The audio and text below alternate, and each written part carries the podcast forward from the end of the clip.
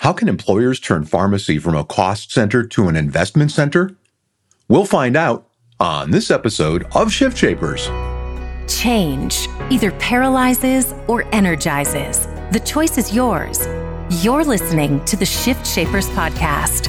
You're about to learn firsthand from businesses and entrepreneurs who have successfully shaped the shifts in their industries. Get ready to become the change you want to see. This episode is brought to you by Shift Shaper Strategies. In sales, if you confuse, you lose. Clarify your message so you win more clients, crush your sales goals, and build your practice. Learn more at shiftshaperstrategies.com. And now, here's your host, StoryBrand certified guide and chief transformation strategist at Shift Shaper Strategies, David Saltzman. We've asked Chris Antypas to join us today. He is a PharmD and Director of Pharmacy Solutions at Henderson Brothers, Inc. Welcome, Chris. Thank you. Pleasure to be here with you, David. We appreciate your time. In a kind of short nutshell, what's your journey been like? Because I think that informs a lot of the work that you're doing today. Sure. So, my journey in pharmacy began a while ago. Graduate of the University of Pittsburgh School of Pharmacy with a strong passion for community pharmacy and a desire to be a pharmacy owner.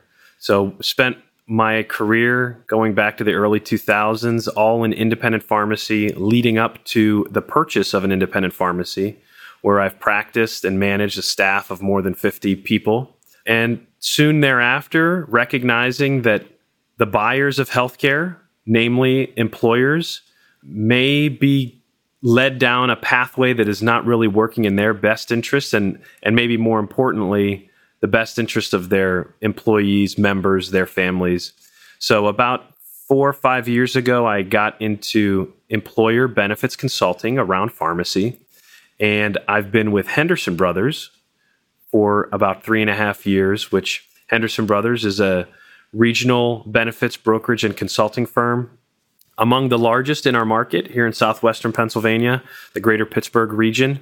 And we serve hundreds of clients from fully insured to self funded. And uh, through my knowledge and expertise, put a lot of my effort and energy on the self funded client side. And it's important to note that along my pharmacy ownership journey, I also started, I founded a specialty pharmacy licensed in all 50 states, dual accredited by the highest accreditation standards and so my perspective as an advisor and consultant is really informed by my direct patient care experience that's ongoing, which I, I sit today in my specialty pharmacy, and my understanding of the clinical and economic side of pharmacy. So really it's a as I said, a pleasure to be here with you and share a little bit about my story. Well, I appreciate that. And and anybody who works from someplace where they put French fries on sandwiches can't be all bad. I you know, it's it's a great place to be from. Absolutely. So one of the things you said to me in the pre-interview that I think really struck me because most people think that you know most employers, most plans think that pharmacy should just be a good deal, but you think there should be more to it than just a good deal. What does that mean? Yeah, it's uh, really the focus of pharmacy consulting these days is on cost. And we are spending so many resources trying to nail down the price of medications and drive medication costs down. But if you pause from that initiative and you take a step back and take time to think about this, actually practically, you realize that we don't just buy medications just to buy them. We buy medications and patients expose themselves to adverse drug events, which, mind you, adverse drug events are the fourth leading cause of death in the country. So you're taking a medication with risks, generally speaking. We don't just do that to say we got a good deal, to your point. We're taking these medications because we're trying to manage an acute or chronic condition. And if we stop our efforts on pharmacy just to make sure we got a good deal, we're ignoring the most important part of the equation, which comes down to whether or not those medications are actually working. And in viewing this pharmacy benefit and pharmacy costs in this manner, you realize that, as you pointed out in the intro, medications are not a cost center, they're actually an investment center. You're spending money on them as an investment. We're exposing ourselves to risks in this investment with an expectation and a hope that a disease is going to improve as a result of it. And I really think there we are lacking in our entire healthcare ecosystem, we're lacking accountability to that outcome side of the equation. And that's really where we're spending a lot of effort, not only on getting the right price, but also making sure that the good deal includes efficacy. Well, it's one of the things that, you know, I think employers and pharmacy managers and such are trying to track adherence. And they think that that's the way they measure whether they've gotten in right. the construct that we're talking about today a, a good deal. But right. they really aren't doing much of a good job of tracking. It. I mean, aren't the only people who are really doing a good job is Medicare and Medicaid, right? Well, that's right. I mean, Medicare and Medicaid have built economic structures in their reimbursement and their incentives to health plans, providers, and pharmacies. They've built in their equations, you know, accountability to adherence. But even when we talk about adherence, adherence is discussed in the marketplace almost as if it's an outcome itself. But it's really not an outcome. Adherence is a means to an outcome. We measure adherence to know whether or not you're taking a drug. That doesn't mean that the drug's working. And to further complicate matters is adherence today is measured by when a prescription is filled at the pharmacy. I own pharmacies and our business model is we make money by dispensing drugs. Whether or not the patient takes the medication doesn't affect our reimbursement. We dispense drugs. So when you think about our typical you know recommendations that we're making to employers directing folks to mail order because it improves adherence. Well you're not really improving adherence you're improving claims transactions. And we really need to get down to number one is the patient taking the medication? And are we measuring success? Whether it's diabetes do we know what the a1c is just knowing the, the adherence metric based on a claim is one thing but no one in my conversations can even tell me whether we know what the a1c is and this is a fundamental issue it's not a medical carrier issue. This is a pharmacy issue. We're taking drugs to reduce that A1C. We might have some lifestyle changes or adjustments we're making, but fundamentally, we're using oral and injectable medications to manage that number, that A1C, and it's really missing from the equation today, which is why it's the focal point of our pharmacy consulting in my practice. Well, let's let's dive into that a little bit more because this is not a new question. I mean, if you go back to you, you chose diabetes as your example. So if you go back to the Asheville project, there that's 15 years ago, 20 years ago, as I recall. And we learned all of those kinds of things. And yet we're still sitting here not doing anything that gives us the answer to those questions. I mean, you know, they, when they started studying, they found full on diabetics who hadn't seen an ophthalmologist in 10 years. That's right. not a high bar to hurdle. Is this just one more example of the misaligned incentives between drugs, patients, employers, and plans? I, you are 100% correct. Just last week, I was on a call with a pharmacist involved in the Asheville project, and we were discussing this very topic where we know these things. It's not that we need to work hard to discover that these pathways are relevant and material and important for us to address. And the obvious answer is that the numbers and the economics don't really support that. And it's not that it's not important to the employer because they are the payer. The employer is cutting the check. But vendors such as pharmacy benefit managers and medical carriers or TPAs, and I don't want to throw my colleagues under the bus, but also brokers, were not really financially incented to do anything different about it. To an extent, and, and we view this at Henderson Brothers as we're incentivized to make sure our clients are getting great value.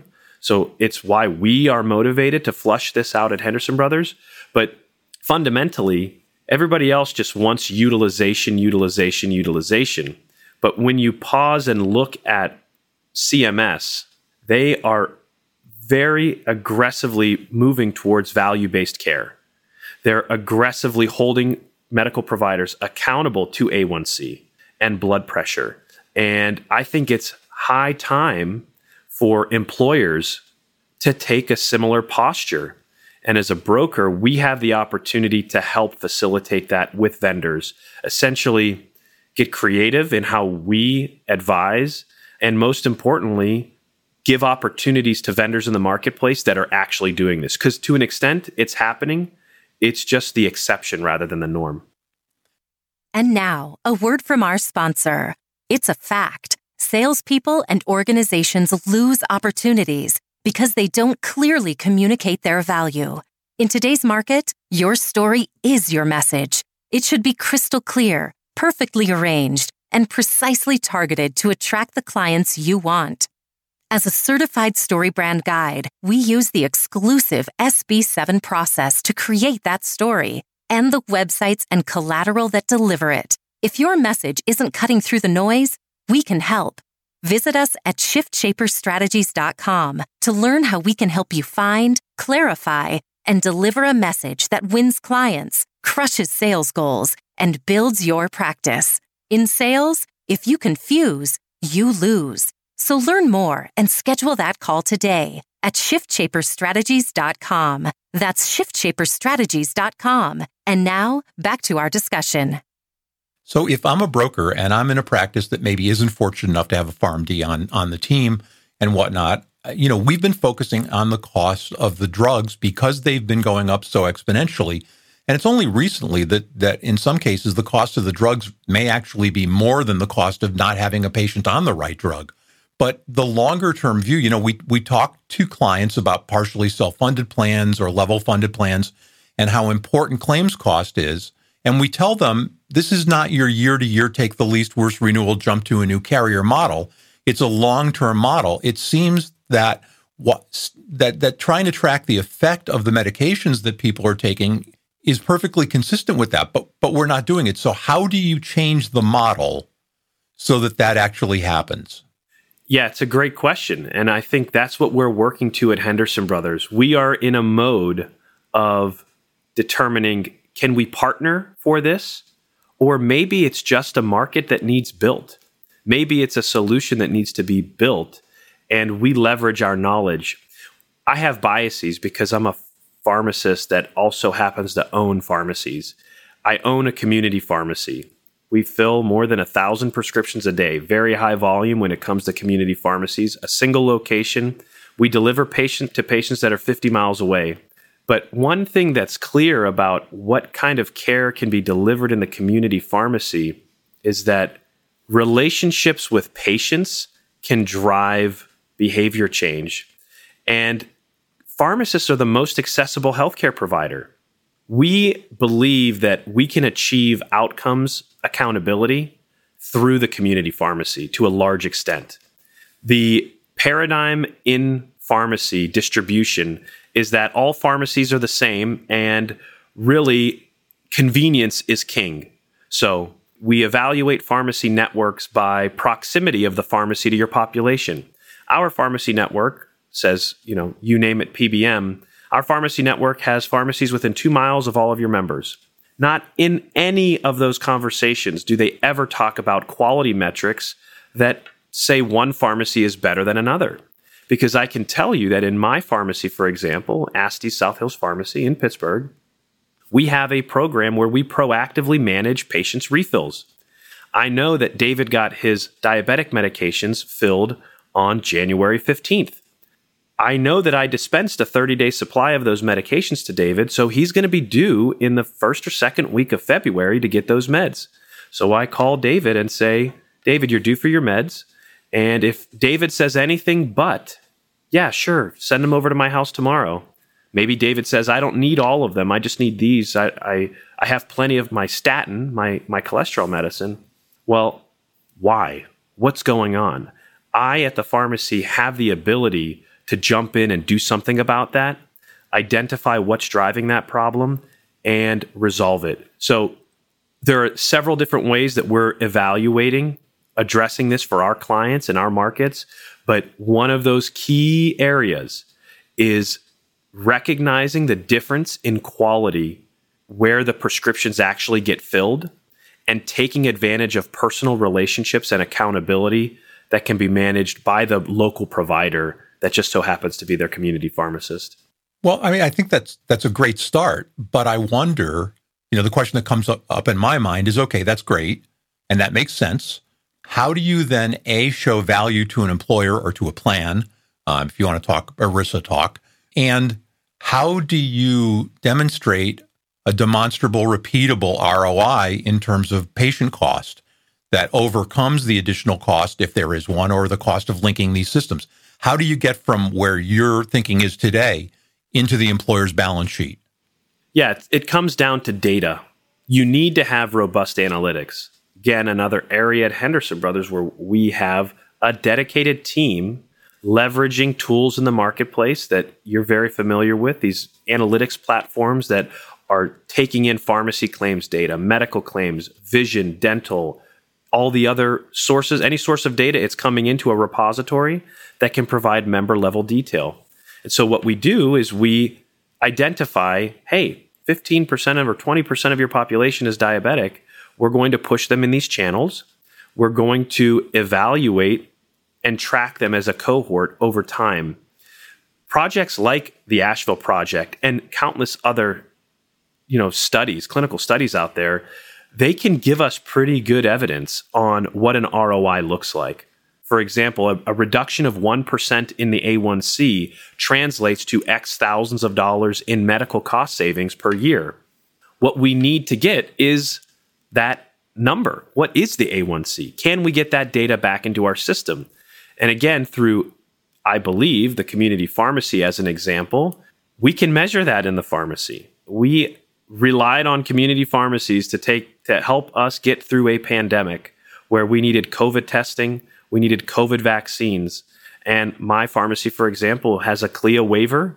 We can do that in the pharmacy. We can check A1C, and guess what? We can report that back to these analytics platforms, and we can actually measure the impact.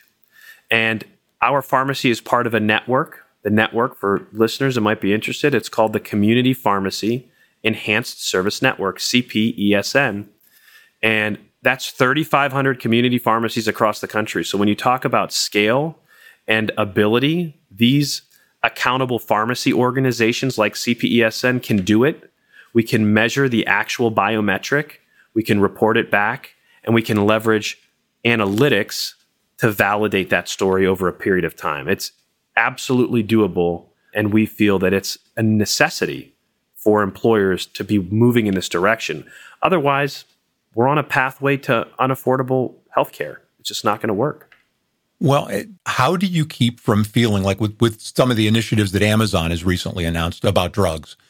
How do you not end up getting cast in a David and Goliath kind of a battle there, where you've got the 800 pound gorilla who's got all kinds of reach and essentially, all they're doing is sending out a 90 day supply, just like mail order pharmacy has done for years. But they don't have that personal interaction like a community pharmacy does. How do you counter that? I don't think you need to counter it because, to your point, you just made the point. There's not, there are different channels. A good friend of mine, colleague out of Missouri, Trip Logan, he said something very poignant several years ago as we were at some of our industry conferences. He said, some people, some patients need a pharmacy, and other patients need a pharmacist. If you're on the happy path, you're managing yourself appropriately, you just need a pharmacy. You need a vending machine to get you product. And absolutely, we want to do that as quickly, conveniently, cheap as possible. But the cohort of patients that fall in the category that they need a pharmacist, we need to ensure that our pharmacy network has the resources to support that. And we know that 5% of employer populations are driving 50% or more of their costs. We're not putting pharmacy on an island. This is all together. You buy a drug, you spend money on the drug, you reduce the cost on the medical side if the drug's doing its job. So this is total cost of care. There's a small percentage driving that. And those arguably are the members that need a pharmacist. So if you have a solution that can address their needs, and then you leverage the Amazons of the world that aren't going to interact with you personally. They just don't have enough butts in chairs to talk to patients. Make sure they're servicing conveniently, cost effectively, efficiently medications for your patients or members that don't really need that love. So I think they're complementary and you can win using both channels. So we've got a couple of minutes left. I'm, I'm curious how you move that cohort that needs a pharmacist to a pharmacist? Do, do you write this into your plan document? Do you segregate people? I mean, how do you actually get the people to the appropriate modality of care, whether it's a pharmacist or a pharmacy? Again, the Asheville Project, it's called incentives. If you reduce barriers or reduce cost, you can move patients. We've done a very good job. And it's no surprise the largest three PBMs have the three largest mail order pharmacies. How did they accomplish that? Well, if you take three months worth of meds and charge the member two copays, you get them to make a move. And arguably, there's been no greater source of pharmacy waste than mail order pharmacy. Yet we continue to incentivize it. I could present a 140 slide presentation that shows community pharmacies being the recipient of bags and bags and bags of unused medications that were automatically shipped by mail order. We know that patients can be moved through financial incentives. So, assuming your pharmacy benefit manager is willing to give you flexibility in controlling the network. That's one of my responsibilities. I'm intimately familiar with pharmacy network management and plan design and all all things pharmacy. We essentially build in incentives that reduce or eliminate out of pocket costs for the medications used to treat chronic conditions that are driving medical cost in order to direct members into the channel. Then, once they're in the grasps of their community pharmacist that has taken responsibility for achieving a clinical outcome, then that community pharmacist does their job alongside the product. That's what's so critical. And the final point that I'll make is that there are a lot of vendors that are trying to say you can manage this from a call center, which we know call centers have, I mean, a 20% engagement rate is great, right? But when you tie the product that the patient and the member want to the clinical care, you can do some incredible things that you just can't cannot do from a call center. So there are ways to do it. You obviously benefit from having advisement where the pharmacist knows what they're doing, but there there is excitement here, and you don't really have to look much further than what CMS is doing. And these initiatives are taking hold in government funded plans because they also can't afford these skyrocketing costs. So, really excited about where the future lies with accountability. Really, it's really accountability in the space because it's much needed. And there is a you know, there's an offering out there that can meet the need for sure. Well, we hope you'll come back and chat with us as this grows out and as this takes takes root. Chris Antypas, sure. PharmD and Director of Pharmacy Solutions at Henderson Brothers Inc. Chris, thanks so much for spending some time with our audience today. We appreciate it. My pleasure. Thank you so much, David. The Shift Shapers podcast is a production of Shift Shaper Strategies and may not be reproduced or quoted in whole or in part without our express written permission. Copyright 2020, all rights reserved.